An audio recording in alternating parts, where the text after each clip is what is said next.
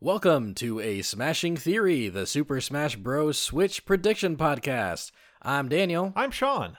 and how's everybody doing today? You can answer us. We'll wait. Yeah, you know, we're just going to give you a second here. And we're done. Thanks for all those answers, everybody. Now we know how you were doing.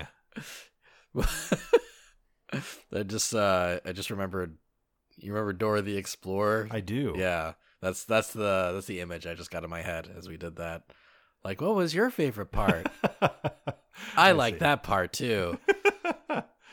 I would, by the time Dora the Explorer was airing on television, I was well into my teens. I was going to say you're a little too old for Dora the Explorer at that point. Yeah, but sometimes it would be on TV and there'd be nothing else to watch. Hey, sure. So my sister Lindsay and I would would watch it, and whenever whenever it got to that part, she'd be like, "What was your favorite part?" And we'd be like, "It was the part where you died, Dora. it's the part where Swiper pooped in your backpack."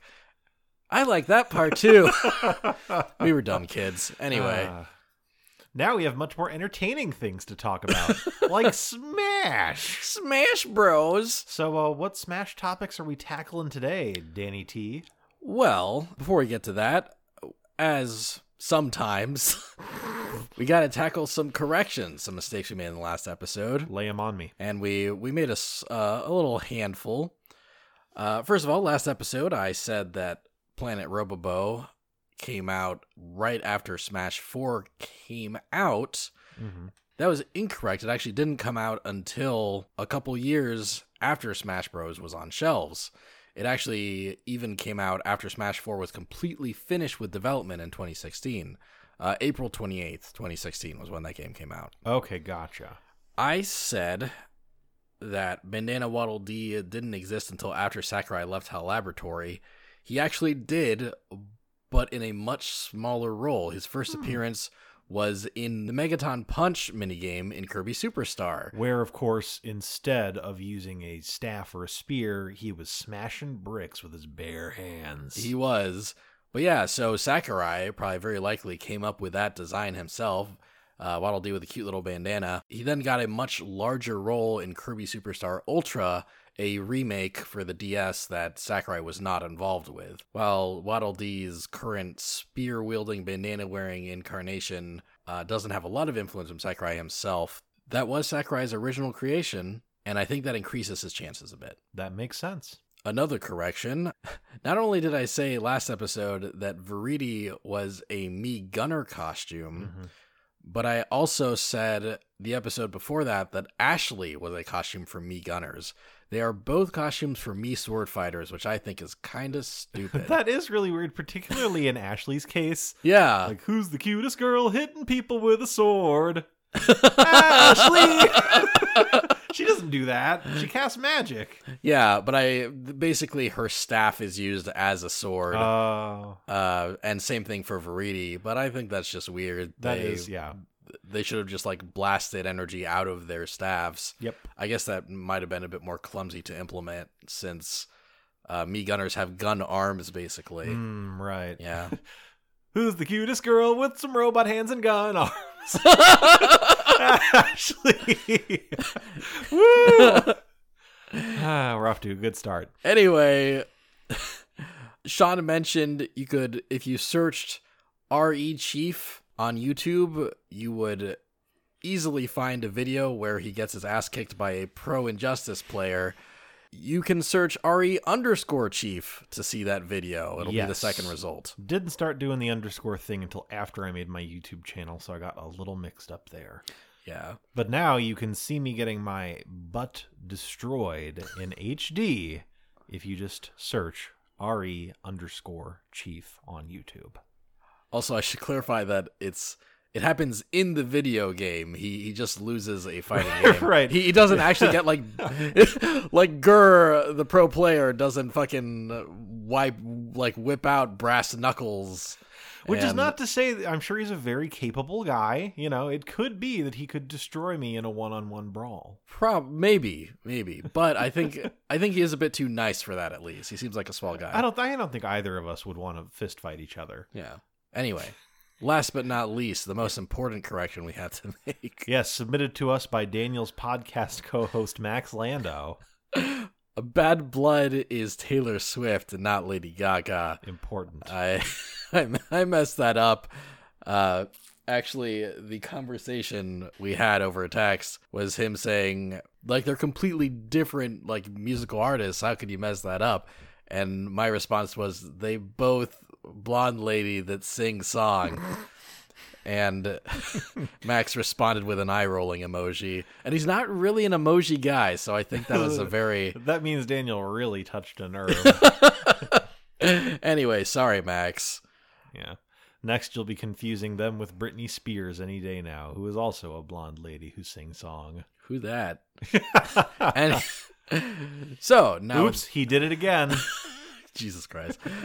now that we got that out of the way, A Smashing Theory is a podcast where every week Sean and I make predictions about what's going to be in the next Smash Bros. game for Nintendo Switch, tackling different game franchises each time. right. This time is the sci fi episode where, we'll, where we will be talking about Pikmin, Earthbound, and Xenoblade. Yes. And as I think I mentioned on the previous episode, I'm excited about all of those franchises. I like them a lot, so I'm looking forward to digging in, deep diving, smacking them up, serving them cold. And I, at the very least, like all three of them, although my attachment to two of them is much stronger than our first topic, uh, Pikmin, yes. which I will say again, I, I think Pikmin's pretty cool franchise. I've, I've had fun with it, but I'd say the attachment is much stronger for Sean here. Yes, I would say so. I think that I'm I'm probably more of a gamer who appreciates that kind of game, you know, like uh, I'm not I'm not really a real-time strategy guy, but I think it's safe to say that I am more of a real-time strategy guy than you. Oh, definitely. Yeah. And I think that Pikmin is kind of such a light version of that genre that I don't get as stressed out when I'm playing it as I do when I'm playing something like StarCraft or Company of Heroes or whatever. Yeah, that's fair. So let's jump right into Pikmin. We'll start with characters that have been represented in the franchise before, and the entirety of that, well, kind of the entirety of that, is Olimar. Right. So far, he is the one playable representative of Pikmin, and he's he's pretty cool. he's never seemed very good, but I've always loved his playstyle. Yes, I, I really applaud uh, Sakurai and Nintendo for making Olimar in the way that they did and giving him the kind of gameplay that he has. But I've very rarely played him myself because I just have a difficult time succeeding with him. Yeah, so in Pikmin, Olimar is sort of this little spaceman that Yes, lands on a, this a Hocotatian. he lands on this planet and he finds all these creatures called Pikmin that he gets to follow him around and solve various puzzles for him. Right. and they've translated this really well to Smash, where you can press use one of your B button moves to sort of pick Pikmin out of the ground, which then he can throw at you and use in his attacks. And they're different attacks depending on which Pikmin he's throwing or holding. It's it's pretty cool, very versatile playstyle that kind of got inadvertently nerfed in Smash 4 when because of limitations of the 3DS hardware, he only could have up to 3 Pikmin instead of up to 5. Right. So I think first off, that's probably going to change. Yeah, I think that's fair to say. I think he'll get a larger amount of Pikmin back. The Switch is a beast. It Uh, yeah. can certainly support more Pikmin at a time than the 3DS could. Yeah, I think he'll get that back for five. Or maybe they'll keep it to three to to make him a less complicated character. But if so, I think they should give him more tools and make his Pikmin stronger somehow. Yeah, like either just straight up buffing the Pikmin, or it would be fun if, because in the latest Pikmin game, Pikmin 3, they added Pikmin with a lot of interesting properties, like these big heavy stone Pikmin that you could throw to shatter things and stuff like that. Yeah, actually, on that note, Uh-huh. Alph from Pikmin 3 is available as an alternate costume for Olimar. Right. Now, unlike stuff like Dr. Mario and Lucina, Alph is just a cosmetic change and there's nothing different between him and Olimar. Mhm. However, people have data mined Smash 4 and found that there are a couple of things in the code that never show up in the game itself. One of those things being rock Pikmin. Ha. And that seems to sort of imply that initially Alpha was also going to be sort of a pseudo clone of Sure. that could use rock Pikmin instead of purple or white Pikmin or whatever. That is really neat. Yeah. I was thinking about it more in terms of like maybe you can draw out various kinds of Pikmin as random each time, you know? Mhm. So, or like in a set order. So you could kind of line up like, okay, I've got a rock Pikmin now and I'm going to use that right now, but then maybe I'll get a winged Pikmin. And when I throw it, that something else happens. That is the way it works in Smash. You you draw the Pikmin out in a set order each time. Right, but now there would be even more and more varied Pikmin with different behavioral patterns, is Right. the idea that I was thinking of. Okay. Yeah, that's fair. Cool. Yeah, so one could ask the question do we think that Alph will become his own character with Rock Pikmin in Smash 5 and Smash Switch? Sure. And I think no. No, I, I would be a little disappointed if he did. Yeah. If he took up a slot by doing that, I, I don't think he, anyone would really be happy with that. He would be the dark pit of Pikmin. Although I feel like Rock Pikmin could have a neat mechanical thing to them. Sure. What what I hope they do instead is give Olimar Rock Pikmin and keep Alph an alt costume for him. yeah, that that sounds like a good plan to me. Yeah, I I think that'd be neat. So that's all the veteran characters. Here we would talk about assist trophies and characters that have been represented as Smash 4 costumes. Sure. There has never been a Pikmin assist trophy. There were no Smash 4 costumes for Pikmin. So now we can jump right into new character discussion. And here's a smashing theory first. I can't think of anyone. No, I don't think so either. Because I mean, who would you include? You could include some of the other pilots who would just be mechanically identical to Olimar, yeah. or you could have like a monster or something. But which one would it be? I can't like I can't really think of any monsters that are kind of mechanically diverse and memorable enough that they would warrant inclusion. Yeah. Now, if you want to talk about alternate costumes, I think Uh, there's a lot there. Yeah, like like like Louis for actually there's one cool suggestion we got from a listener. Mhm. So maybe I'll just read it now. Yeah. Go ahead. McFlurry Mac on Reddit says, I've seen somewhere that Louis from Pikmin could be a fighter that instead of using Pikmin, tames the various monsters in the game that you encounter and uses those to his advantage. Maybe somewhat like DDD's Gordo toss as a main mechanic. To send Bulbasaur looking fiends cackling to your enemy, which I think is some meme that I don't get because then a bunch of people respond on Reddit with quotes that I don't understand. Hmm, okay. But anyway, that's yeah. still Quotes aside, A, um, great name, McFlurry Mac. I'm hungry now. B, thanks, Yeah. Mac, for That- bringing that to our attention. Yeah, thanks for cluing us in on that cool idea. That is really neat. Obviously, don't really think that's going to happen. No, me neither. But you know, it's it's definitely the most plausible new character idea that that has yet been featured on a Smashing Theory for Pikmin specifically. yeah. Jumping back a bit to alternate costumes, in Pikmin 3, we got our first female Hocotate alien. Brittany. Yes, Brittany. And I think that she would be a great alt costume for Olimar. Yeah, she'd be fantastic. I'd like that a lot. I guess one thing they could do is if they made Alpha clone, Hmm. then then it would make sense for Brittany to be an alt costume for him at the very least. And then Louis could be an alt costume for Olimar. That's true. But I think maybe that's too many Pikmin characters. Really, any more than one Pikmin character is probably too many. And I say that as someone who likes that franchise a lot. Yeah. So let's move on to bosses. Right. So there haven't really been any bosses, although there have been a couple of like stage hazard Pikmin enemies. Mhm. There haven't been any bosses in Smash Bros. representing Pikmin. Although in Smash Run, Bulborbs are one of the enemies you can run into, and they're kind of hard to beat. Right. But no, uh, no real bosses.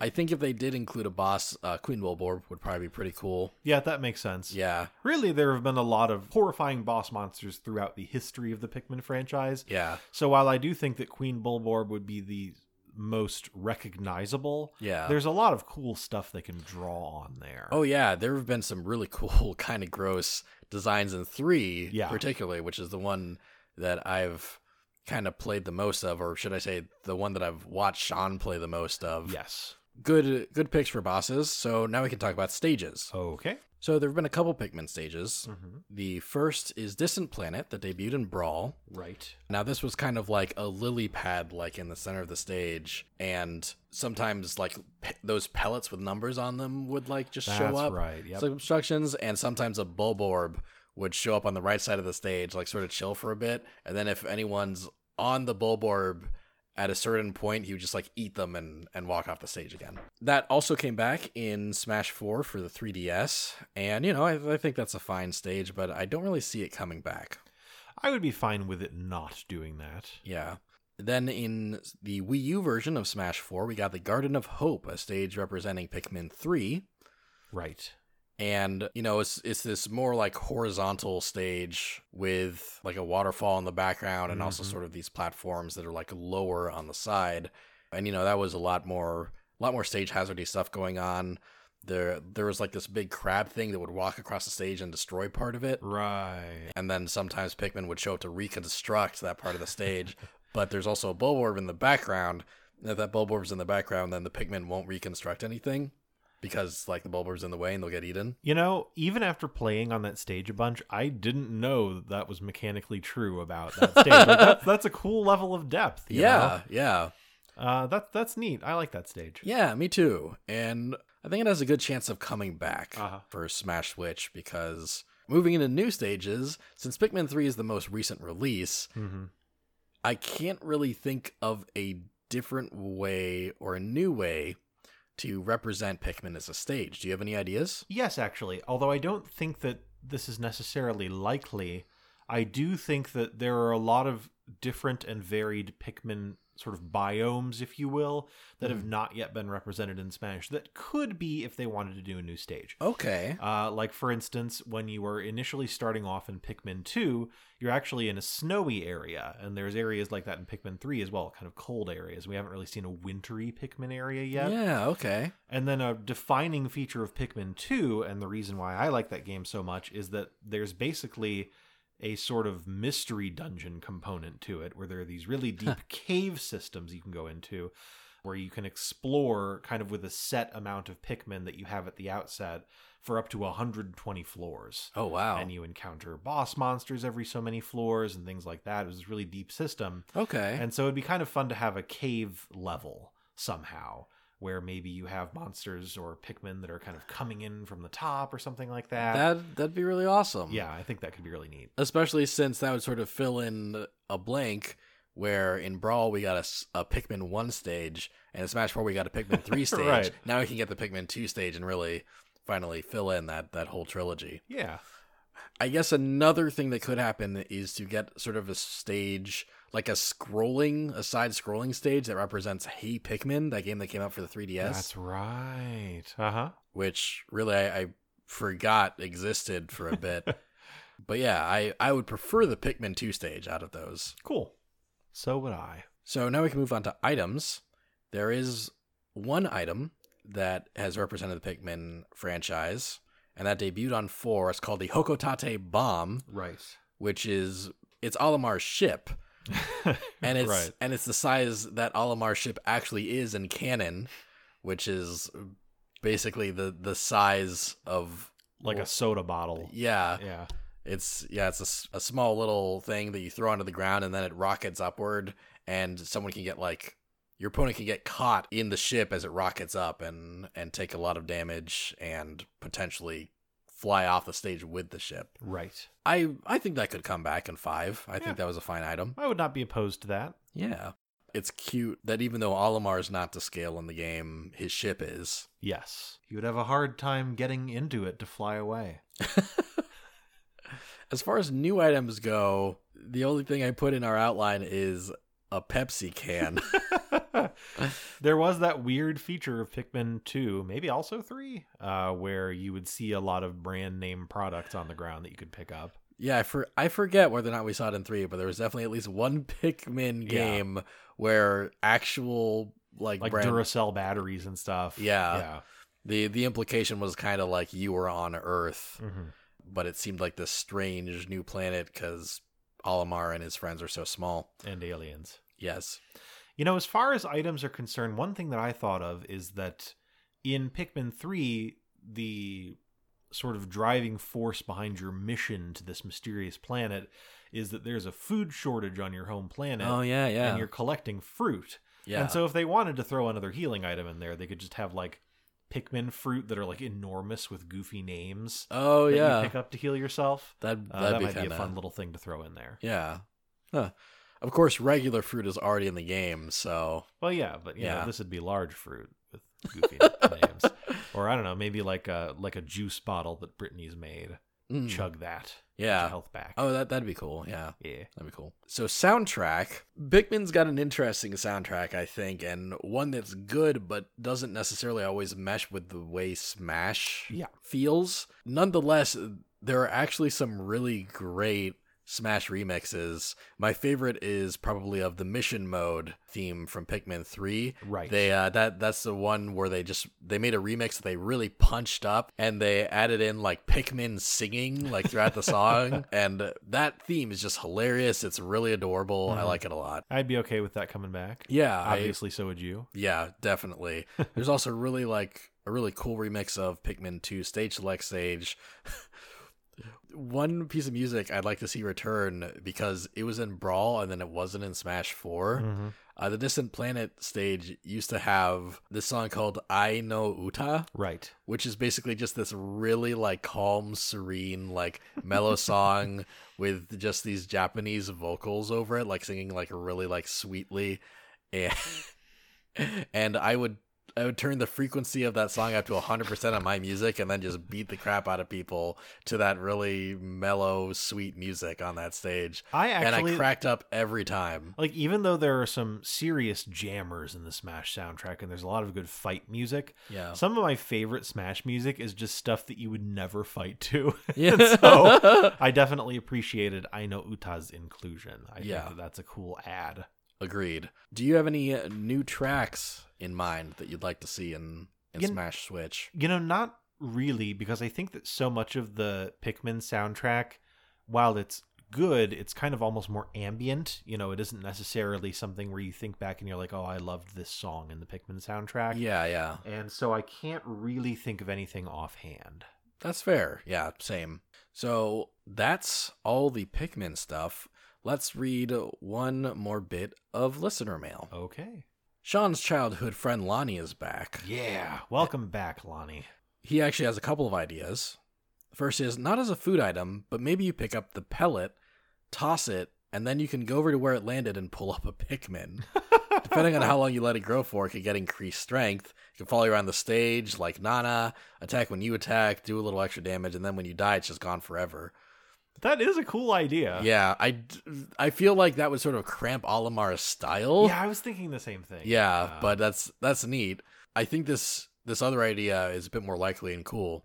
I don't know that Pikmin needs another stage, but I suppose they could always do a night stage that has Wollywogs and Bulborbs and shit as stage hazards. Hmm. The gimmick of that stage would have more pellets spawn naturally, and have the Pikmin enemies just be a nuisance to everyone indiscriminately.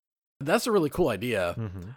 I like how he sort of highlights the fact that in Pikmin at night all the monsters come out and are more aggressive and just sort of eat everything. It'd be cool to have a stage that takes place at night and has all these Pikmin monsters as stage hazards that are just aggressive and tough to deal with. And then they could just ban that from tournament play immediately. Yeah, good shit. Thanks, Smash competitive community. Woo! Woo. We shit on them too much. Yeah, that's true. they're they're fine guys and gals. Let's move on. I, I thought you were gonna say more. No. I love you guys. So uh, that's now we're done with Pikmin, and we can move on to Earthbound. Yeah. Oh, I love Earthbound. Me too. Such a good franchise. Earthbound for the Super Nintendo is actually it might be the first RPG I ever played. Wow. It is certainly one of the first because I had a Sega Genesis before I had a Super Nintendo, and that's not famous for being an RPG system, right? Like, I Yeah, mean, they yeah. have Phantasy Star, and that's like it. Like, Yeah. there's not a lot of stuff on there. And so then I got my Super Nintendo, and suddenly this wide world of RPGs was open to me, and I just happened to choose Earthbound first. Wow. So I have a serious nostalgic fondness for that game. And I also, to just, you know, establish my hipster cred to make my bones, I was someone who knew and was enthusiastic about Earthbound in like grade school, like Yeah. way before you know Smash Bros had come out, way before any of my friends knew who the hell Ness was. Yeah, I was all about Earthbound, and so it's been really exciting to me that the Earthbound franchise has featured as heavily as it has in the Smash games. Yeah, that's awesome. What's funny is I I have less cred. My my history with Earthbound is actually kind of kind of weird. So when when I was in middle school, a friend of mine who I don't even remember his name anymore, but I do remember that he ended up being sort of a pathological liar. Uh, That's a shame. yeah, Friend, if you're listening, tell the truth. he lent me his copy of Final Fantasy VII and the strategy guide for that. Mhm. Uh, that was very helpful. For some reason, he just also gave me the strategy guide for Earthbound, which I'd never heard of at that point. So I just read that strategy guide like it was a book and like saw like all all like the cities and like the the character designs and stuff. And I'm like, this is really cool. Too bad I don't have a Super Nintendo or know of any way to get this game. And you know, then uh, years went by. I think I did see, like, I did become aware of Earthbound. I saw Ness in a couple Smash Bros. games. I tried emulating Earthbound at one point, Mhm. uh, but didn't get very far in it. And then finally, while I was in high school, Sean and I's mutual friend John had Earthbound, and I had belatedly got my own Super Nintendo. So he lent me Earthbound for it, and I finally played through the entire thing, and everything was magical. I just adore that game. I had an amazing time with it, and it just quickly became one of my favorite RPGs of all time. Even though I played it like ten years late, I didn't care how that game had aged. I still loved it. I really lucked out actually because my initial exposure to Earthbound was just renting it from Blockbuster over and over again. Yeah, And so then when that kind of stopped being a thing, right. and I still really wanted a copy of Earthbound, it was kind of before the zenith of Earthbound's nostalgic appeal, right? Right. Like, so it hadn't become this really rare collector's item yet, and my mom found it on eBay for like three bucks. I snagged an Wow. original copy of Earthbound. So lucky for that to have happened. Yeah, seriously. But anyway, then uh, then Mother Three came out, and that's one of my favorite games too. I have yet to play that all the way through because I, while I have enjoyed emulating games in the past for nostalgic purposes, and, you know, I now enjoy kind of virtual console and things like that for the same reason, I don't really like playing new games on an emulator. Yeah, and that's same. the only way that a Westerner can experience Mother 3, uh, even today. Without doing like some really complicated flashcard stuff. Right. So I just it, I don't think that you know my a window on my PC is kind of a really great way to experience Mother 3, so I've I've held off. Yeah, really, really, really just need Nintendo to finally release a Western version of Mother 3 on the Switch or something. Shigeru Miyamoto, if you're listening, one, why? Two, stop ruining Paper Mario. Three, please put Mother 3 in America on a system where I can play and understand it even though I don't speak Japanese. Thank you. like of all people, Miyamoto is the one that would make a, and that Earthbound related decision. Yes, exactly. Yeah. anyway, now now that the Earthbound reminiscence hour is over, we can talk about Earthbound in Smash. Okay, let's talk. So, veteran characters, we have Ness. Yes. Now, PK Fire! PK Thunder! Ness is one of the original 12, which is especially fun and crazy because when he was in Smash, no one besides Sean had heard of Earthbound. Right. I was so pumped when I found out you could unlock Ness. Yeah. Like, that came completely out of left field. Yeah, I feel like so many people know who Ness is now, Mhm.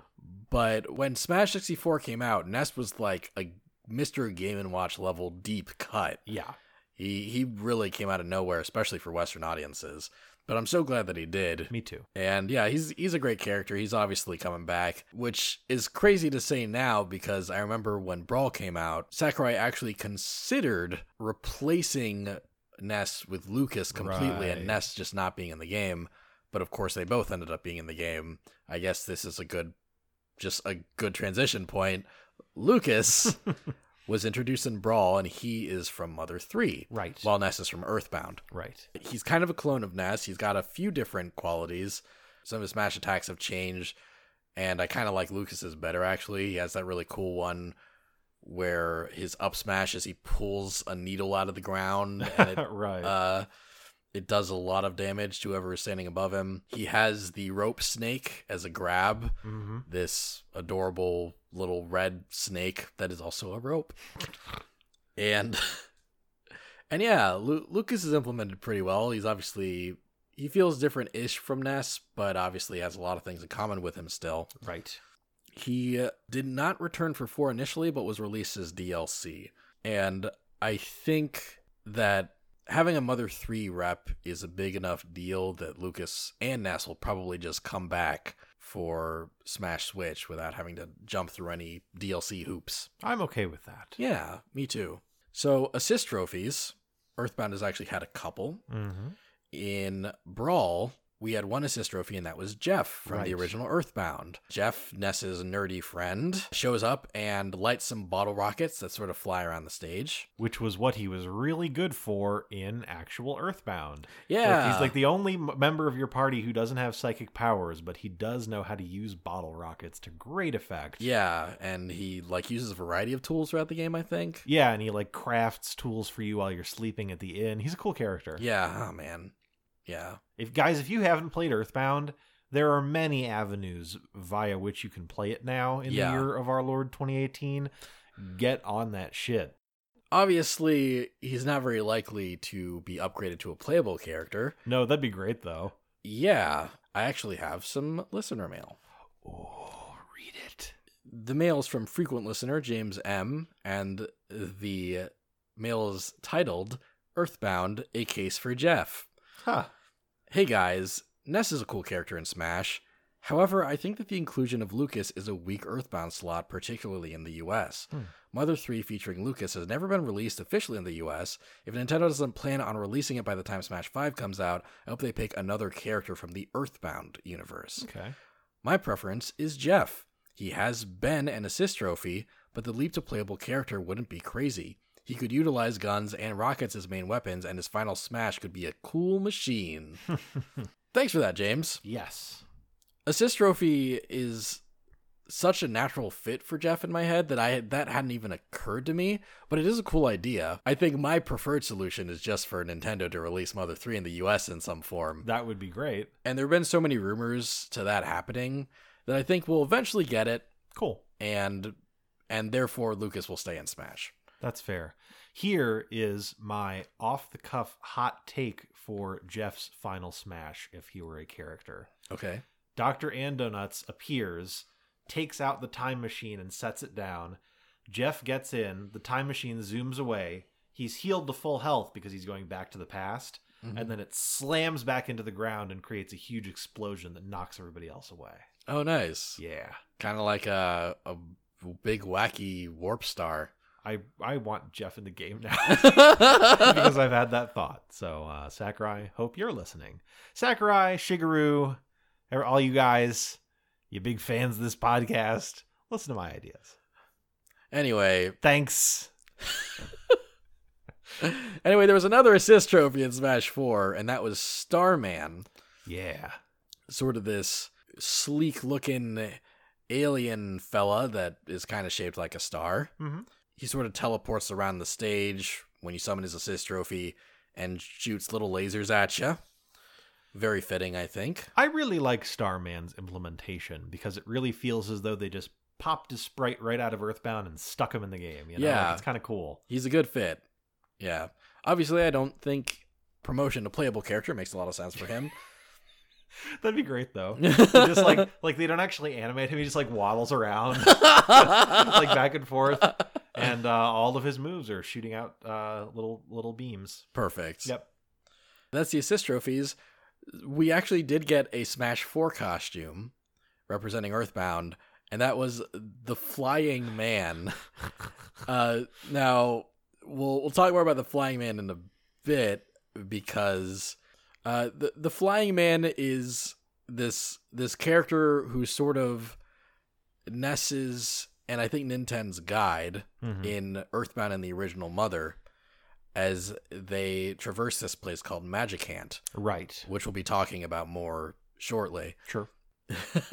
he's not a major character at all, and I think if he didn't make this cameo in the Smash stage, Magicant, I I think he wouldn't have shown up as a costume. But you can you can dress up like the Flying Man in in uh, Smash Four, and I think that's really great. Like, what a weird thing you can do, but it's good. It is good. Anyway, I don't think he'll be playable ever, like as a real character. I'd like, what would that even be like? I don't know, but I kind of want to find out. I want to find out a little bit, but I hope that he's not in the game at the same time. It's Yeah. a weird paradox to be in.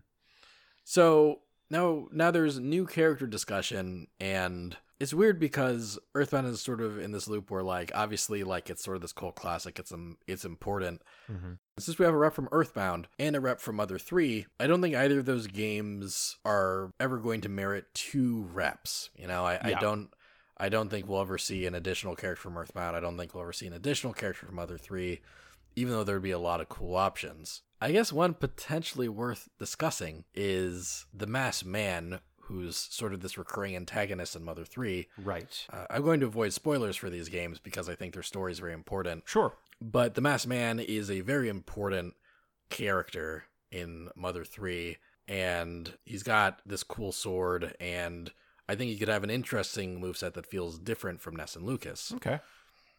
But I don't think he's practically, I don't think on a practical level he's really likely at all, Yeah, that makes sense. even sense. though that'd be neat. So, with that said, moving on to bosses. All right. So, there was a boss in Smash Brawl Mm-hmm. in the Subspace Emissary mode. You got to fight against Porky. Right. Now, Porky is an antagonist that shows up in both Earthbound and Mother 3. Mm-hmm. Mother 3, it's supposed to be more of a surprise than a big reveal, but since you're watching this and you've played Smash, you know that he's in that game. because it's his Mother 3 form that's the boss. It's him in this big spider robot. And Sort of a Bedman from Guilty Gear thing going on. yeah. Although really he predates Bedman, so I guess Bedman has a Porky from Mother 3 thing going on.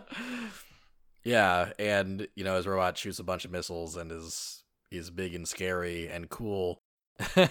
One thing that could be kind of neat as another new character idea is if in in Earthbound, Porky's an antagonist that sort of has a variety of machines that he sort of antagonizes you with from time to time. Mhm. It'd be cool if he was in a smaller one and was therefore a playable character in Smash 5. You know, he'd be a good villain rep. He'd be really satisfying to just punch in the face. God, that he's such an awful child. Written very well. yes, yeah. Oh, that That's pu- that's another really nice thing about Earthbound is that the translation for that game is just fucking superb. yeah. It's so good for its time. It really is, and and Mother 3's fan translation feels official because it's like of how good it is. yeah, it's it's incredible. They they really channeled Treehouse perfectly. nice. in in that fan translation. You know, per- Porky was a cool boss, but now he's kind of been done. And although his promotion to playable character would be neat, I don't really expect it at all. Me neither. As far as new bosses go, one thing that would actually be cool is Giygas, sort of the big bad Right. of both Mother slash Earthbound Beginnings, the original NES game, and in Earthbound. right. His form in Earthbound is sort of very complicated and, and incomprehensible. And like, you know, talk, talking about his nature in Earthbound, for starters, would be kind of a spoiler that I'd want to avoid. Yes. But suffice it to say, he's he'd be hard to implement in his Mother 2 form. Yes, that is true. However, in the very first Mother game in Earthbound Beginnings, he's a more standard, like cool looking alien, Mm-hmm. and he'd be pretty cool to fight, I think I'd say so. in uh as as a boss in Smash 5. And Sakurai has been shown to represent stuff from the original Mother. So I think, you know, I think that wouldn't be completely out of left field. And it'd be neat. I think so too. And with regard to Giygas's appearance in Earthbound, I won't get into details, but I do just want to note that even though I think he would be difficult to represent as a boss you fight, Mm. I think that his whole environment would make a cool stage. Ooh, that's a good point. I think you could do a lot of cool transition elements with that and a lot of interesting effects. that's a very good point. Well, let's talk about stages. Okay. So, Earthbound has had, you know, a pretty decent amount of stage representation in the past. Mhm. Even though Ness was in Smash 64, he didn't get any stages because none of the secret characters did. Right, because they were secret. Ooh. So his first stage was Onett in Melee, which is Ness's hometown Mm-hmm. in Earthbound and the the place where you start. And it's a very iconic stage, I think.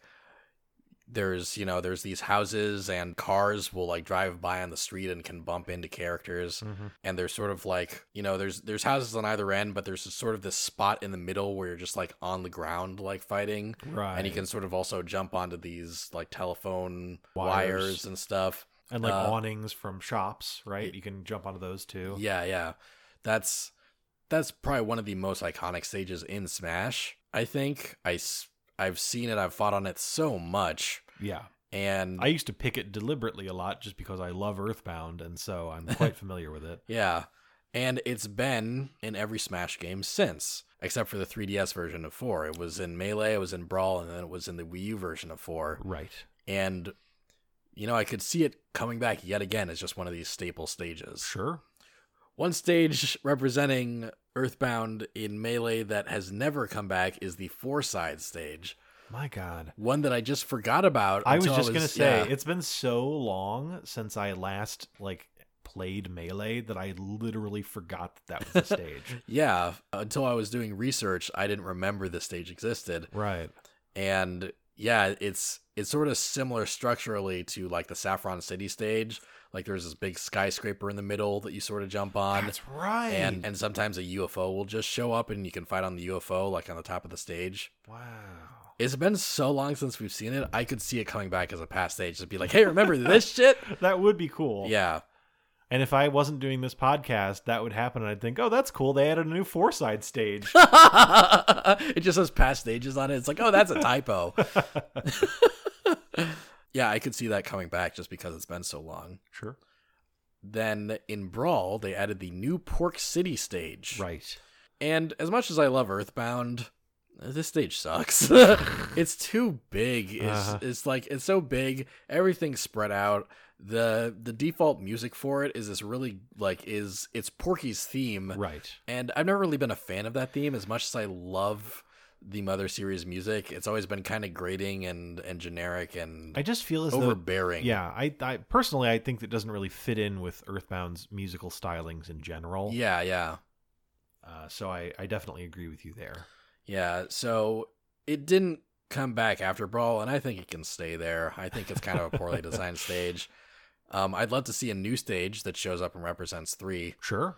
but uh, but yeah, eh, New Pork City. Finally, there was one new Earthbound stage in Smash 4, and it was exclusive to the 3DS version, and that was the Magicant stage. Right. And Magicant is sort of this like dream area, sort of this area that's like in the protagonist's dreams. And as such, you're like fighting in sort of the psychedelic landscape on top of clouds. And the flying men, the characters that are your guides, sort of like hop onto the stage sometimes. And if one of the characters fighting on the Smash stage runs to the flying man, he'll become your companion and sort of fight characters for you. I'm Uh, going to say this about Magicant. One, I really love that they added in a stage that kind of showcases the trippier side of the Earthbound franchise, right? Like that's cool to have a stage in there like that. Yeah. I hate Flying Man so much. I didn't understand how he worked for a long time, and so I was just getting my ass kicked constantly. Hmm. I thought he was a an assist trophy for a while. Like, wow, this assist trophy sure does pop up a lot on Magicant. what the fuck is going on? Oh, I hate him so much. Even now that I know how he works, I hate him. Magicant is actually one of my favorite stages in all of Smash. I love the rest of it. Flying Man and all though, I think that whole stage is really neat. And I the worst thing about it to me is that it's trapped on the 3DS version. Hmm. I want to see that stage in HD. Worst So- thing about it to me is Flying Man. Fuck that little man. So I think I think it's actually got a great chance of coming back. Mm-hmm. I think it would be perfect for Smash 5 to sort of get an HD treatment. Sure. and yeah uh, and what a great what a great representation of Earthbound and Mother 1, which is where Magicant debuted. I think it's a very iconic location in that series. That is true. So I, I think it's great to see it in Smash, and it should be in 5. That's what I think. Broadly, I am not opposed to it coming back, but I will still hate Flying Man. you Every just you just gotta you just I'm gotta on that stage. you just gotta make friends with him. Just make I'm- friends with him real quick, then you'll love him. I I'm love not- him. I'm not fast enough to do that. then You'll you- do it every time, and then I'll get mad. Then eat my flying man dust, my. So now we can talk about PK fire.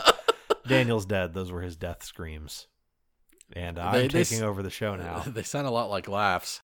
So let's talk about new stages now. Oh, okay, what are we talking about first? I think the Earthbound franchise in general has a lot of great potential for stages. I agree. Here's one that I think has a great shot, actually. I think this is pretty likely because it's one of the most iconic parts of Earthbound that we haven't seen yet Saturn Valley.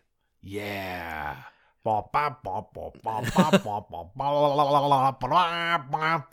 Great music.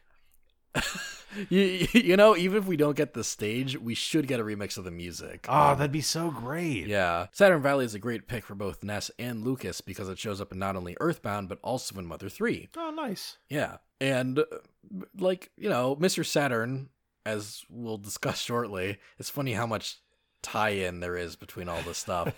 uh, Mr. Saturn has been an item in Smash Bros. since Melee. So to show Mr. Saturn's home as a stage, I think would be really cool. And, and the Mr. Saturn item could just sort of naturally spawn there. I was gonna say I'd like that a lot, and also it would just be fun for there to be a challenge stage where like you have to fight a Ness and Lucas tag team, and there's just tons of Mr. Saturn spawning everywhere. Oh man, yeah, that's really cool. I love that.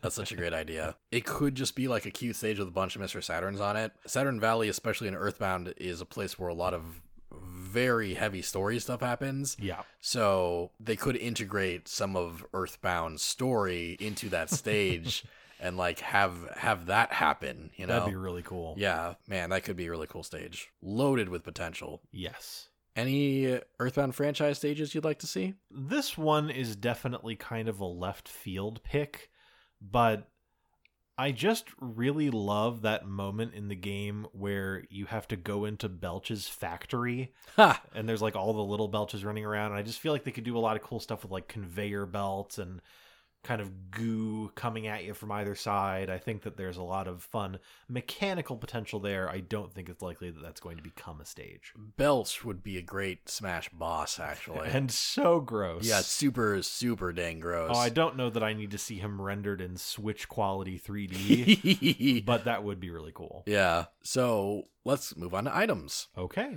So Smash has a couple items. Right. We've already just mentioned Mr. Saturn. He's been in there since Melee. And since Brawl, we've had the Franklin badge. The Franklin badge was a really cool item in Earthbound. During a part in the story, Ness has to find and wear it and then fight a man who shoots electricity at you. If you fight him without that badge, you basically are going to die Yeah. because the electricity is a very powerful attack. But if you're wearing the Franklin badge in the game, the electricity reflects back at the boss that you're fighting, and the fight becomes possible to win. That whole part of the game, like, I don't necessarily know that it has character or stage potential, but I just love the part where you're dealing with the happy, happy cult. It's Ye- so cool. There's a lot of really interesting puzzles. Yeah, Oh, I just dig it. yeah, man. Earthbound's so good. Please It's- play this game. it's so good. Play this game. In Brawl and subsequent games, when you wear the Franklin badge and someone shoots a projectile at you, uh, it, it reflects. It's it's just a, a passive reflect projectiles ability, which is great. Yes. It's really cool. What kind of new items do you think we can see in in Smash? Well, I think that I think that Earthbound as a franchise has a lot of fun items, but the reasons that I like a lot of the items in Earthbound are not necessarily because they'd make great items in Smash. Yeah. Like the thing that immediately came to mind is that you just get a pack of gum at one point in Earthbound, and it has a couple of story uses. But my favorite use for it is that if you go into the menu and you use it, you get this text prompt that says something like, Ness had some of the gum, but it wasn't really as satisfying as a normal meal. And then that's all that it does. um, so obviously not getting included in Smash. One thing that'd be kind of fun is there's a mechanic in Earthbound where you can order pizza and then later on the delivery person will come and find you irrespective almost of where you are. Like you can be out in this Oh. weird landscape and you'll get your pizza. That'd be kind of fun as a delayed reaction healing item. Like you pick up the phone, make the call, and then maybe 15 seconds later, a guy shows up and tosses a pizza at you that heals you. One one thing one thing that would actually be great is just have the telephone from Earthbound be an Earthbound specific assist trophy. like you pick it up and then you call a random member oh of, Oh my God. of the Earthbound or Right. Mother 3 cast. So like it could be the pizza guy, or it could just be your dad, and then there's a big text box where he's talking to you about shit. oh, that'd be really great. yeah. Very unlikely, but still really great. Yeah. So soundtrack picks. God, Earthbound soundtrack is incredible. Just rife for the picking. Yeah. And there's been a lot of great remixes already in Smash. And I want more. Uh yeah, the the remix of Smiles and Tears, which is the the sort of eight melody song that plays Right. in Earthbound. That's a great remix. There's a great remix from Mother 3 called Unfounded Revenge slash Smashing Song of Praise. Mhm. That's two separate songs in in Mother 3, Right. but they sort of become arrange them. yeah, Okay. they get arranged together in in Smash, and it sounds real good. As many great tracks from Earthbound already exist in Smash, I think there are a couple of omissions that would be great in Smash Five. Mhm. First is that there's this amazing theme called Pollyanna Right. that does have a remix in Smash actually. But the thing I love about the original song Pollyanna is that it's got these just incredibly sweet, really heartwarming vocals Mhm. in its original incarnation. And the Smash remix is just instrumental. Right. I want a Pollyanna remix with vocals to be in a future Smash game That'd be really great. and 5 would be great for that. in Mother 3, there's a sequence where a character does a funky little dance. and the theme that plays alongside that if you've ever seen this meme, uh, there's a there's a chance that you've actually heard this theme before without realizing it. There's this old meme from uh, from multiple years ago now called Colin's Bear Dance. This this guy, this animation student, made like a very shitty animation of a bear dancing to this doofy sounding music. Just to like check off the boxes so that he could pass this class he was taking. Like, Yeah, and like it, like it's very deliberately badly made, and it's hilarious. It's a really funny video. Go look for Colin's bear dance; it still holds up. but the song that's playing during that is actually from Mother Three, and I think that song should be remixed. Not be not because it's a meme, but because I love that song. Oh, it's yeah, it's catchy. There's also a antagonist called Fassad in Mother 3 who his theme is sort of like sassy saxophones basically. I do like those. Um and remixing that would be cool. They should do it. I agree. Any highlights from the Earthbound series soundtrack that you wish got revisited in Smash? Yes, and it's actually interesting to me because this feels like such a glaring omission on the part of the people who organized the Smash soundtrack. There's a lot of great themes that have been included in Smash from the Earthbound franchise, but not very many battle themes, right? Earthbound Yeah. is an RPG where you fight people and things. Yeah, yeah. And yet I I I don't know, are there any combat themes in the Smash soundtrack from Earthbound? um or Mother 3? Uh, from uh, Unfounded Revenge slash Oh, Smashing is Song a- okay. Yeah, that that is a battle theme, but mostly no. You're right. Right. I mean, I feel as though, uh, particularly for me in Earthbound, because I'm obviously more familiar with that soundtrack, there's just a lot of great, really quirky, interesting combat themes that I Yeah. think would work really well in Smash. Yeah, there could be like an Earthbound battle theme medley. Oh, that'd be great. Yeah, that that would be dope as hell. Let's add another bit of listener mail. Okay. Our old friend Deku Star on Twitter says, "You know it would be an awesome Earthbound character to add? Kumatora or Masked Man. I would like Kumatora more. Kumatora is one of the characters in Mother 3. She's probably the most important female character in that game, and she's pretty cool. She's basically uh, a kind of a tomboy, right? yeah, she's kind of a tomboy, and she's got a really cool arc. She's basically uh, the princess of a kingdom that doesn't exist anymore. Ha, that's Uh, cool. Yeah, and she's really neat. I love her spunk. She's got uh, a lot of cool moves.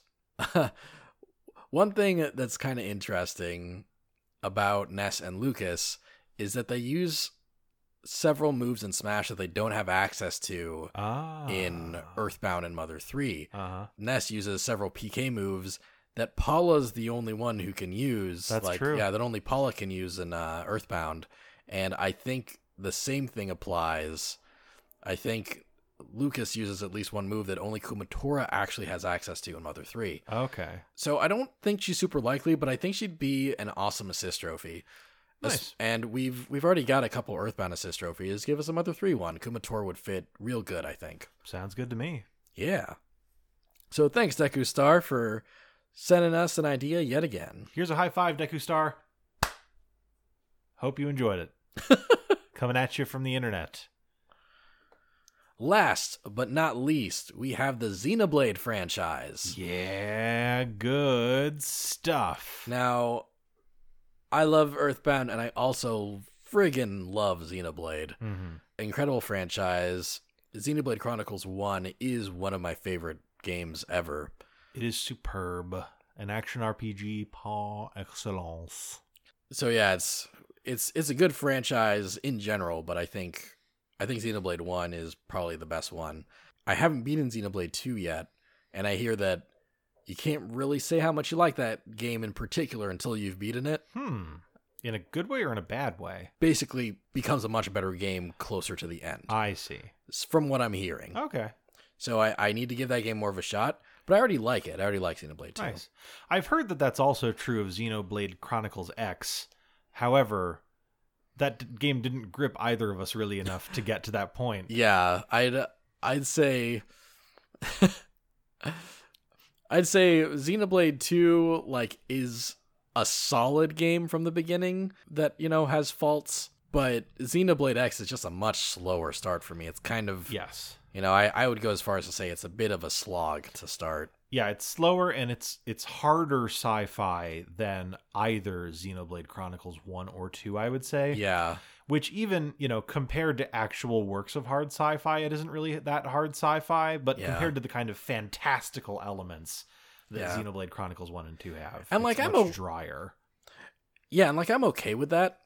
But the thing that failed, the thing that I had trouble with for Xenoblade Chronicles X is that Xenoblade 1 and 2 both put a lot of priority on its narrative, Mhm. and Xenoblade Chronicles X puts more priority on its open world and doesn't really like the the story is less interesting. Basically, Definitely definitely stepped back from the sort of in-depth storytelling. Yeah, and instead of like this really great and interesting cast of characters to interact with, you sort of get to create your own character, and none of your supporting cast is ever as important as the other two Xenoblade games. Having said that, when I look over at the Wii U and think to myself, maybe I'll revisit that console again, Xenoblade Chronicles X is always the first game I think of. Yeah. I always think of giving that another shot first. So there's definitely something there. Yeah, same. I always, I've really wanted to give that game a second chance, or really like a third chance. I think I've started it like at least twice by now. Right.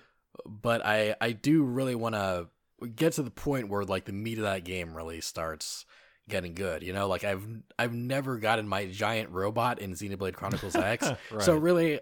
I, I know that until I get that giant robot, I can't give a respectable opinion of that game. Yeah, yeah. So really, one thing that's sort of been hinted at, and I hope actually for real happens, is that maybe we'll see a Xenoblade Chronicles X Switch version, and if that happens, I am 100% in, especially because it'll be so much easier to find people to do the multiplayer stuff with Yes. in that game. I was the only person that had I was the only person I knew that had a Wii U, so I couldn't really do the online multiplayer stuff in Xenoblade Chronicles X Right.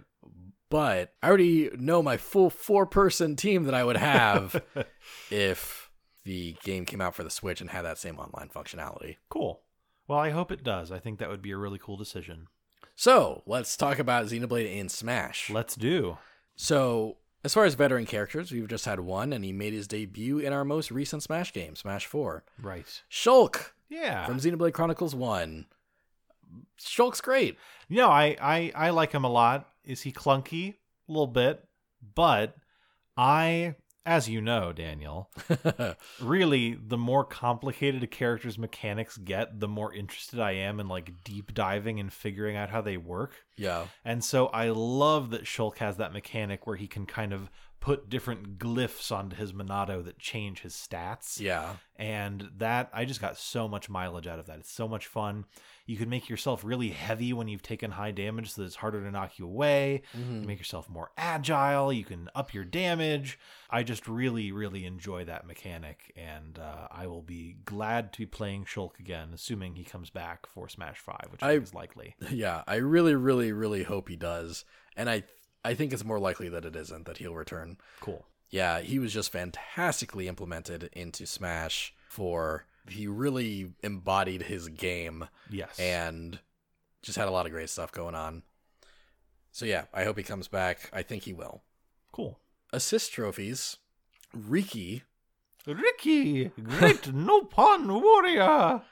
Yup. Ah! He's this little fur ball that dances around a lot, and in Smash 4, he can sort of help you with various effects as he comes onto the screen.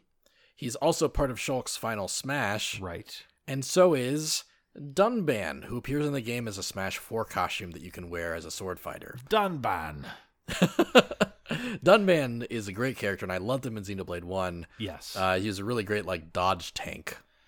Yeah, really fun, different kind of talent trees you could pursue with him. In Yeah. one of them, you just don't equip any armor and rely completely on his evasion, which is uh, really entertaining. Yeah, oh man, I he was he was a monster with that build. I loved it. Riki and Dunban are both great Xenoblade characters. I don't see either of them getting upgraded to playable status, Me neither. but I love them both. I'd love to see them come back in some form. So, we can move forth to new character discussion. Sally Forth. Since Smash 4's release, we've had a couple of new Xenoblade games get released. That is true. Xenoblade Chronicles X came out in 2015 near the end of the year hmm and Xenoblade Chronicles 2 came out just on the tail end of 2017. Right. One one thing that's really interesting is the timing of when a Smash roster is decided and how late is the latest a game can come out before they're considered for playable status. Right. Um, and Xenoblade Chronicles X and Xenoblade Chronicles 2 I think are very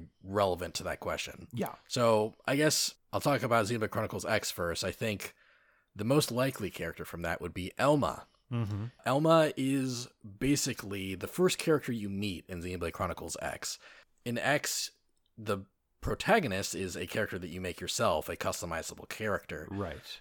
And while created characters have been playable in Smash in the past, Robin and Corrin are both characters that you can technically customize in Fire Emblem. I still think it'd be more likely that Elma, sort of your your partner character, your sidekick, would be more likely to see as playable. I agree. I think in particular when you consider Robin and Corin, you do customize those characters, but they also have kind of more personality Yeah. than the protagonist that you create for Xenoblade Chronicles X. yeah, exactly. Uh, Xenoblade Chronicles X protagonist is kind of a blank slate. Right. Uh, plus, Robin and Corrin both have sort of canon designs, Mhm. and X guy or girl doesn't Right. really. Uh, although the character customizer is dope, and it's the reason that I keep coming back to X when it's real cool. Yeah. Elma is she's just got a cool character design for starters. She's got Mhm. one of the coolest character designs in the game. And it'd be great to have her in and actually have like a dark skinned character in the game. That She- is very true. there's a couple of things that I think might hold her back as potential for a new playable character. Sure. Uh, one is that most of the cast of X uses a lot of very realistic guns Mm, right. and historically that that doesn't necessarily completely remove a character but Sakurai always has been kind of reluctant to put realistic guns into Smash. Right, like when he swapped out Snake's guns for rocket launchers and things like that. Yeah, yeah, exactly. So I, I think that is that is a, a ding, that is like a red mark. But also the biggest thing against Elma is that I think we're gonna get one new Xenoblade character. Right. So here's here's the thing: Are we gonna get one from Xenoblade Chronicles X, which came out closer, like was already out after Smash Four finished development, mm-hmm. and would be easier to put on that list that Sakurai probably finished making in 2016, or Xenoblade Chronicles Two, Right.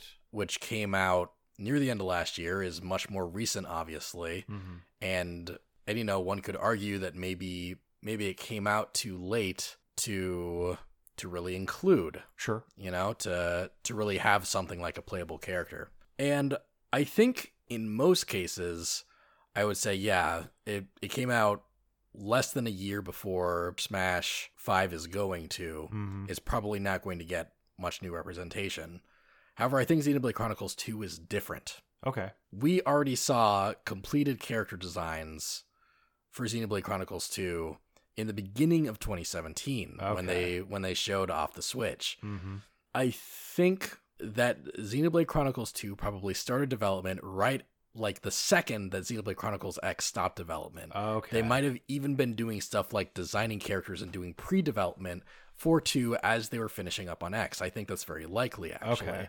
So basically, I think I think here's a likely sequence of events. hmm Sakurai finished up work on Smash 4 and started like took a small break and then started started development on Smash Switch and started coming up with a roster for it like you know probably finalized it in late 2016. He saw that Xenoblade Chronicles X was already out, but he also was aware of future Nintendo release plans and one of those very clear plans was for a new Xenoblade game to come out during Switch's launch year hmm he would be aware that Nintendo is going to put a bunch of marketing into this as their flagship RPG that comes out the same year as the Switch system. Sure. And he sees that the concept art for these characters is already done. He sees that the characters are already designed. He sees that he can he already knows what these characters are going to be about and he can easily like put them into his roster outline. Okay. Yeah, there's some cases where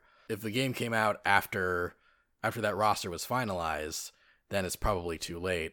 But I think the elements that Sakurai needed were already done by that point, Mhm. and I think they already knew in advance that this was going to be an important game that was guaranteed to sell more than Xenoblade Chronicles X as long as the Switch was a success, which they I think they had a An inkling. yeah, I I think they had a feeling that it was going to be a better situation. Sure.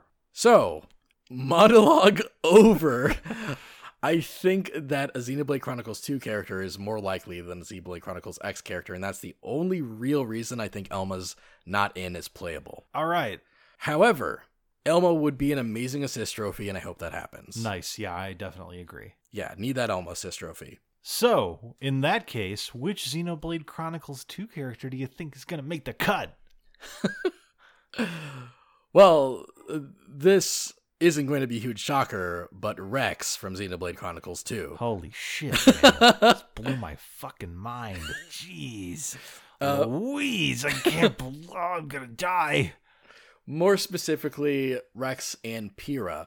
So the the thing, the way things work in Xenoblade 2 is that you have your playable characters and your playable characters uh your protagonists all are people called drivers. They all wield blades and blades are weapons with like with with like souls connected to them Right. right? The driver wields the weapon, but attached to the weapon is another character, like another person who who powers that weapon and and uh, and sort of works in tandem with uh with the character wielding it. Right. In the main story, Rex's primary blade is Pyra, a character also known as the Aegis. And Rex is kind of this big deal character because he ends up being the driver of the Aegis, this big, important, legendary weapon. And I think it would be very fitting if he was running around in the field and Pyra was like flying around behind him, like augmenting his attacks. That's cool. And in in Xenoblade 2, the closer you are to your blade, the more synergy the two of you have, the the quicker you can charge up special attacks and stuff. So I think there'll be a thing where Rex is a really good character when he's close to Pyra, but if they get separated for whatever reason, he becomes a weaker Ah, character. That's really sort of the little Mac problem. There's another character. Again, I'm going to try to avoid too many spoilers because I think Xenoblade Chronicles 2 is still a relatively new game, and I want people to be able to experience enough as as much of that as they can without spoilers if they want. sure. Uh, characters can have more than one blade, and another blade that's important to the story is this character called Mithra. Right. So I think Rex could actually be a stance character Ha. that switches between Pyra and Mithra. And Mithra, when he has Mithra equipped, he can be much more of a glass cannon character. Okay. Maybe he's lighter, but he hits a lot harder. And I think his final smash could be different depending on whether he has Pyra equipped or Mithra, along with some of his other specials. One, I think that's really cool, and I agree with everything you just said. I hope that Rex becomes a playable character. Two, the reason that I, the reason that I want Rex to be a playable character is that in the dub for Xenoblade Chronicles Two, he has this really thick North London accent that I've never heard an RPG protagonist have before. Yeah. It's all like, all right, Pyra, we got to go get the crystals. I don't know what happens. in that game. but I just, it's so endearing that I would love to be able to play as him and for him to be just shouting stuff with that accent while I'm beating on people. Yeah, I think it'd be fantastic. And I think more than Elma, Rex already has a playstyle that would fit Smash perfectly. Mm-hmm. So, uh, really, Xenoblade is a niche enough series that I wouldn't be completely surprised if neither Elma nor Rex showed up. So, I shouldn't say I think he's a lock, Uh-huh. but I think he would make a lot of sense. I think he'd be a really good idea. And I think it's possible that even if he's in the base game, he could show up shortly afterwards as DLC. Cool. So, official prediction Rex with Pyra and Mithra as a playable character in Smash Switch. All right. So, now we can move on to bosses. There weren't really any traditional bosses representing Xenoblade in Smash 4, but one thing they had was a stage hazard Right. that was essentially a boss within the stage, which was Metal Face on the Gaur Plain stage of Xenoblade 1. Really cool inclusion. Um, Yeah. I like the way that he's implemented a lot. Yeah, Metal Face is really cool. He just lands on the stage and slashes at you, and you can blow him up if you want. Uh, and he's he's a big old jerk in Yeah. in Xenoblade One. Really fun to fight. Yeah, he is. So And he sounds like this. I'm gonna get you, Shulk. that's that's that's pretty good. that's pretty good. so yeah, he's cool. And new bosses, really, there's there's just so many they could use for Xenoblade. That is true. Uh, you could fight like a Skell. You could fight a giant robot from Xenoblade X. You could Uh-huh. fight. There's just a lot of like huge indigenous monsters that just that is true. that just patrol all these areas of of the Xenoblade games. You could just fight one of those giant monsters. That'd be dope. That'd be awesome. I'd be fine with that. Yeah. In Xenoblade 2, there are these things called Titans, which are basically like continents that are actually giant animals that people live on. Right. And you could just like fight a Titan Sure. uh, as a boss. That'd be cool. But yeah, stages. Stages. So this this will be a shorter discussion because there's only been one stage representing Xenoblade, uh, and that was the Gaur Plain stage that I just mentioned. Yes, good choice. Yeah. On behalf of the team, stepping out onto the Gaur Plain and seeing how enormous that zone was was one of the coolest moments for me in Xenoblade. Yeah, no, what a what a great pick. Uh, Gaur Plain is both in the Wii U and the 3DS version of 4, Right. uh, although it's a little smaller in the 3DS version, uh, and the proportions are a bit weirder. Mm-hmm. But I I think that could easily come back for five. I'm down. I, I wouldn't complain if it did. As far as new stages, I think I think there's again like a lot of picks. I think a cool one Mm-hmm. because the first big area in Xenoblade Chronicles 2 is this place called Gormott, but aesthetically it's kind of similar to Gaur Plain Okay. and would feel kind of overlappy. So I would want them to pick as a stage, perhaps instead, Mm-hmm. Mor Ardain Okay. which is sort of like the military capital of this universe. It's this very industrial continent with a lot of mechanical stuff going on and factories all over the place Nice. and like very like militaristic and like gritty. It's it's a very like gritty continent, and that I think that'd be a very cool and unique location to sort of set a stage on. Cool. I like Yeah. that idea. Yeah. Any any Xenoblade stages you'd want to see? Yes. Now, this is a stage that would actually have some overlap with the bridge stage from Twilight Princess, of all things. oh yeah, I know what you're gonna say. But in Xenoblade 1, you're from this city called Colony 9, and it gets attacked by this enemy, the Mechon. uh, Oh, I don't know what your story. Okay. Ooh, surprising. Yeah. Uh-huh. And there is a moment during the siege of Colony 9 where you're running across this really long bridge trying to get to the other side because your friend is trapped over there. Uh-huh. And I think that it would be really fun for that bridge to just be a stage. And you have the soldiers on one side shooting at the Mechon on the other side, they're coming in. You could have like Mechon flying in and kind of knocking people off the stage. You know, parts of it could get destroyed. I just think that that would be a really entertaining environment to stage a fight on. I have your idea just gave me a better idea. Well, fuck you, but also, what is it? So there is a location called Sword Valley. Oh, true.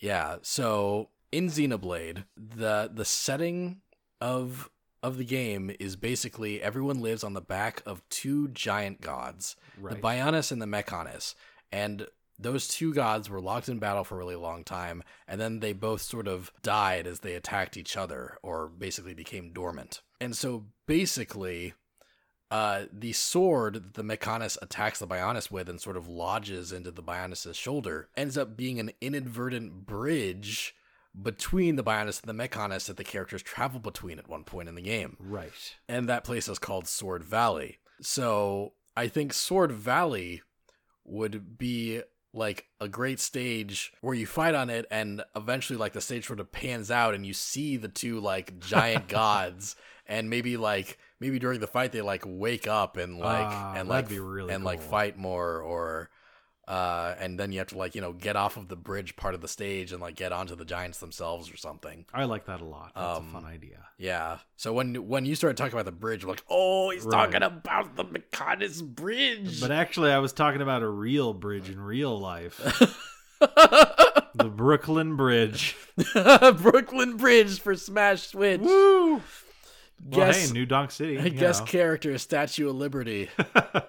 yeah, the stage hazard is that she comes over and burns you with her torch and you die. no, no, she's like playable. No, that's that's, that's how it goes. Daniel. I, I see. it goes. I see. Yeah. So those are those are some stages. Yeah. I think they're cool. I I feel pretty good about Mor Ardain, but I'd love to see any anything from any Xenoblade game ever. Me too. good stuff. So items, there haven't been any items in Smash from Xenoblade, Right. which I think is fair. Xenoblade has only been around for one Smash game. Mm-hmm.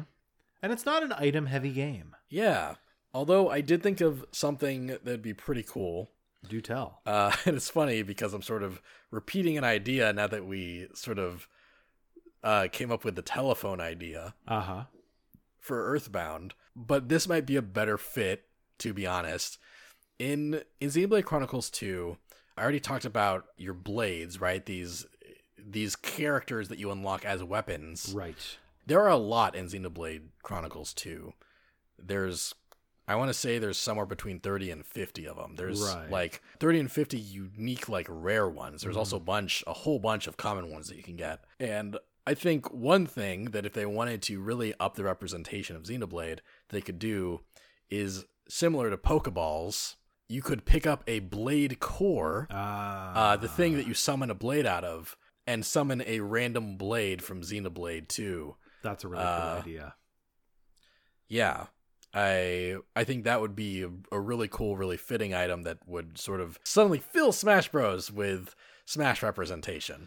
No, I agree. That is a really cool idea, and I would love to see that. Yeah, I I don't think I would straight up predict that because maybe that feels like a bit too prominent of Xenoblade representation. Sure. Plus, like you know, again, Xenoblade Two did come out less, maybe less than a year before Smash Five is going to. So maybe he had time to include Rex, but maybe he Mhm. didn't have enough time to really implement all of this blade stuff. that's fair. Yeah. So I, I'd say that item probably won't be in there, but it'd be cool. I agree. Yeah. Yeah. Oh boy. Oh my gosh. We've been Anyway, let's talk about the soundtrack. It sounds good, Sean. That sounds good. We've been sitting in these chairs for a long time. Sorry, guys. Yep. So, Xenoblade has an incredible soundtrack. Yes, it does. Xenoblade 1 and Xenoblade 2 both have some of the best people in the video game soundtrack game. Yasunori Mitsuda's in there. Yoko Shimomura did some for Xenoblade 1, and Xenoblade 1 and 2 had several just excellent ass battle tracks from Aces. yes. Just yeah, so much good music. So much that most most of Xenoblade 1 soundtrack in Smash 4 is just copy pasted from Xenoblade Chronicles 1. Which is understandable. The one remix is a Xenoblade Chronicles medley that meshes a bunch of Xenoblade songs together, most of the really good ones. And like, you know, it's I wouldn't call it too much of a remix because they don't really add any new spins to the songs that they turn into a medley. But I guess it's technically a remix nonetheless. Sure. So therefore, I think I think it'd be nice to see some more unique takes on some of that music in Smash 5, like a remix of You Will Know Our Names. Yeah, the With- best song in that fucking game. Yeah, just it's the song that plays whenever you fight like a really badass boss, Yeah. like a boss that's probably too strong for you to fight. that song will play, and man, that one of the best songs in video games. Just really intense, really Mhm. just gets your blood pumping, man. Yes. Yeah, I'd love to see a remix of that. As far as new tracks, I just wrote in this outline like the entire Xenoblade 2 soundtrack uh, because Xenoblade 2 has a great soundtrack. And It does. Yeah, I think it'd be great to just copy paste some stuff in there and also to hear some remixes. I agree. Uh, one thing I actually just kind of accidentally ignored is the Xenoblade Chronicles X soundtrack is composed by Hiroyuki Sawano. And while his soundtrack is not as critically acclaimed as the game sandwiching him, right. I think some of his music is just really rad and really good in Xenoblade Chronicles X. I think there's a couple stinkers in that soundtrack. The the track that plays while you're in Los Angeles X at night Right. is just kind of stupid. Yeah. But on the other hand, I think first of all, you know, obviously there's a big tonal departure between Xenoblade Chronicles and Xenoblade Chronicles X. Yeah. I think that they were pro- that was probably an intentional thing because of how different the game itself is Oh, yeah. tonally from its predecessor. Yeah, yeah. So I think in that sense, a lot of the music is a good fit, even though there are definitely some tracks I don't like. Yeah. The tracks that I do like from Xenoblade Chronicles X are really great. Yes. And I would love for some of them, or at least one of them, to be included in the next Smash game. I agree with that. So finally, here we are at the end. We got a couple more pieces of listener mail that I'd love to read. Oh, read them. So, MaxK713 on Reddit says, It's not much of a prediction, but I would love to see KOS-MOS in Smash. Rex, while he could play differently, I fear would play too similar to Shulk. KOS-MOS, on the other hand, can use her projectile weapons for a completely unique moveset. Now, I think this is cool because it it didn't occur to me uh, to have like KOS-MOS as a playable character because she's not Nintendo, but she'd be a really fitting third party guest character for starters. But she also like sort of technically represents the Xeno series, you know, represents like you know she she was an unlockable blade that you could get in Xenoblade Chronicles 2, which is why we're talking about her here. Right. Uh, one of the rarest, actually. I don't have her in my copy. I, I think that's a really cool idea. Thanks, Max K. Yeah, I think first of all, I'm a big fan of the Xenosaga series. Yeah. um, I, that got a lot of playtime out of me in my youth, and I also think that KOS-MOS has a lot of moveset potential because for a lot of the attacks that she does, she kind of summons these ethereal weapons, right? Or she Hmm. like changes her hands or something into a, you know, a laser gun or something. Hmm. So you got like R cannon and R blade and all these kind of weapons that I think would be Sakurai approved because Yeah. they're not like bullets. Yeah. Uh, I'm not going to go as far as to say that I think KOS-MOS is a likely inclusion in the next Smash game, but I would love to see her included. Yeah, agreed. I'm not going to predict her, but you know what would be perfect for her? What's that? Assist trophy. Yeah. Like, you've already got Bandai Namco giving you Pac-Man, Mm-hmm. so it's not like it would be too much work to get them to sign off on a KOS-MOS Assist trophy. Just be like, hey guys, Bandai Namco, Also, if they do that Blade Core idea that I had, she's absolutely in. give us KOS-MOS. Thanks. No, yeah, I agree. Actually, I was thinking that really you could just scale it down so that like sometimes KOS-MOS's blade core will spawn. Oh, oh, I see. I see. Like if even if blade cores don't exist for KOS-MOS's like blade core to be its own item. Exactly. Okay. Um yeah, I, I think that's dumb. Whatever. no, I think that's a fine idea. Thanks, Daniel. Daniel the dickhead. that's me. Danny D. So, one one last uh, bit. Yay Jordan. Yay, Jordan. Yeah, he's back. They're they're back. yes. Hey, yay. yay, Jordan says Xenoblade gets a stage based on X, which actually is funny. I don't think we directly said that at any point during our stage talk. Right. An X stage would be a cool idea. Xenoblade gets a stage based on X with Skells flying around Ah, and an Elma assist trophy, which we did mention, and that's cool. Yeah, uh, an X stage would be a great idea hmm really incorporating the Skells into that stage. Maybe even like jump on top of a Skell or something. Skells for you Xenoblade X noobs being the giant mecha that you pilot. Yeah, It's okay if you're a Xenoblade X noob. I know a lot of people didn't play that game. yeah. In in a way, it was on we're we're also Xenoblade X noobs. That's true. Yeah, that's that's a that's a good idea. Yeah. Yay, Jordan. good good idea. Great pick. I would like that too. yes. So that's all three. That's that's everything. Yeah. So as always, at the end, I Not as always. well as as uh, as recently. As recently, we I give my entire predicted roster to date to sort of refresh everyone's memory, Do it. and let's go. So, in the Mario episode, I predicted Mario, Luigi, Peach, Bowser, Rosalina, Bowser Jr., Captain Toad, and Paper Mario. In the Mario spin-offs episode, I predicted Donkey Kong, Diddy Kong, Yoshi, and Wario. No newbies there, but King K. Rool, Ashley, and Dixie Kong all make sense, and I wouldn't be surprised if they were in. Right. The Legend of Zelda episode saw me predict Link, Zelda, Sheik, Ganondorf, Toon Link, and Urbosa of Right. the four champions. Sean also predicted Midna instead of Urbosa That I did. because he's weird. We'll see who's weird. the full roster of this game is leaked. Probably both of us. We're probably both weird. Let's find out later. In the Sakurai's Babies episode, I predicted Kirby, Meta Knight, King Dedede, Bandana Waddle Dee, Pit, Palutena, and the return of Dark Pit. Right. And finally, And I picked Marx. Yes, and Sean picked Marx. a, a, a good, a good pick. Thank you. Good pick that I'm not judging at all. I'm glad you agree wholeheartedly and that you have swapped out your Waddle Dee pick for Marx officially here on the podcast. I, I have not done that. and finally, here in this sci-fi episode, I predicted Olimar, Ness, Lucas, Shulk, and Rex with Pyra and Mithra. cool. Yeah, this uh, this is already becoming a big roster. Yeah, shaping up to be a big collection of playable characters. Yeah, this.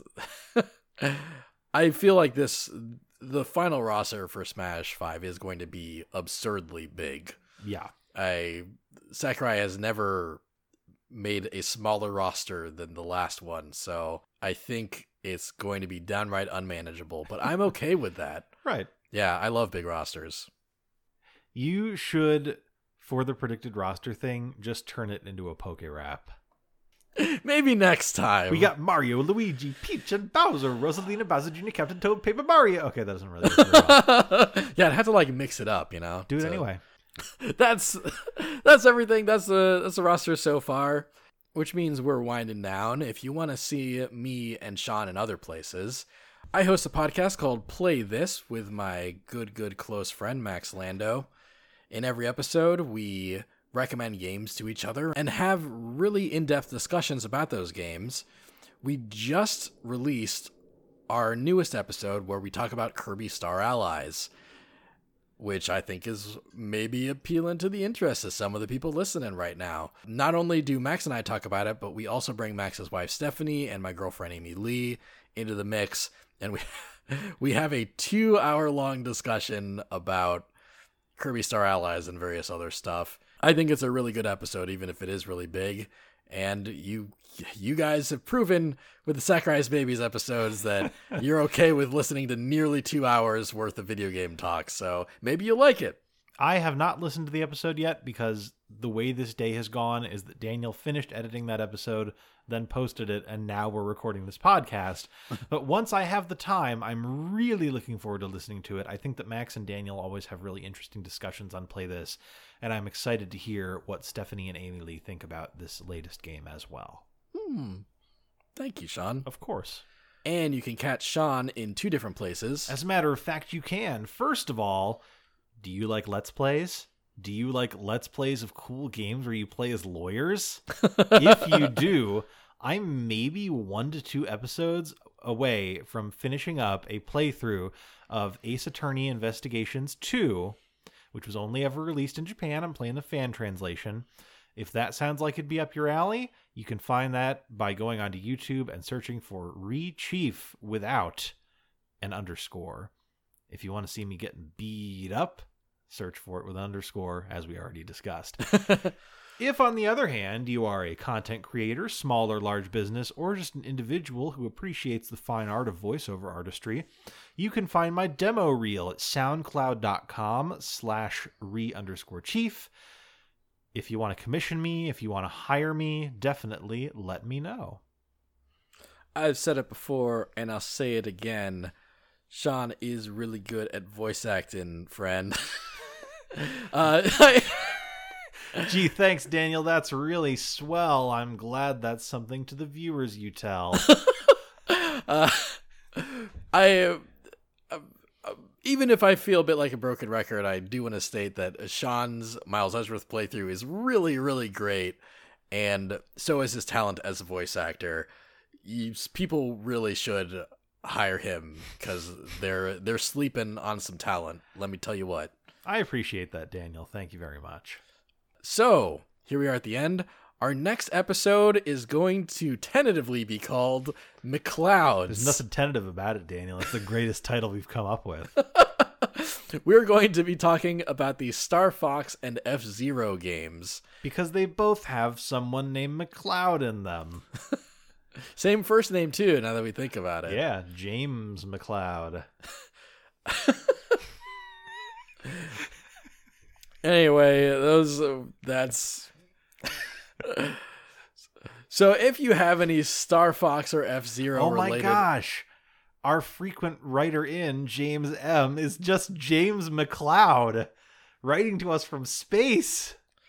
If you want to make any predictions related to Star Fox or F Zero, and what new things they'll have in Smash Bros, you can tweet us at a Smashing Theory on Twitter, or you can email us at a smashing theory at gmail.com. And we love seeing all your mail and all your guesses and all your predictions. They're actually a really fun part of the podcast for us. So keep sending them in.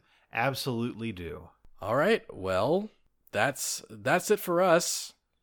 And remember that now and in the future, even after the inevitable heat death of the universe when everything has been destroyed, I hope that you all have a smashing time. I'm really feeling this podcast. Yeah. Because I'm sulk.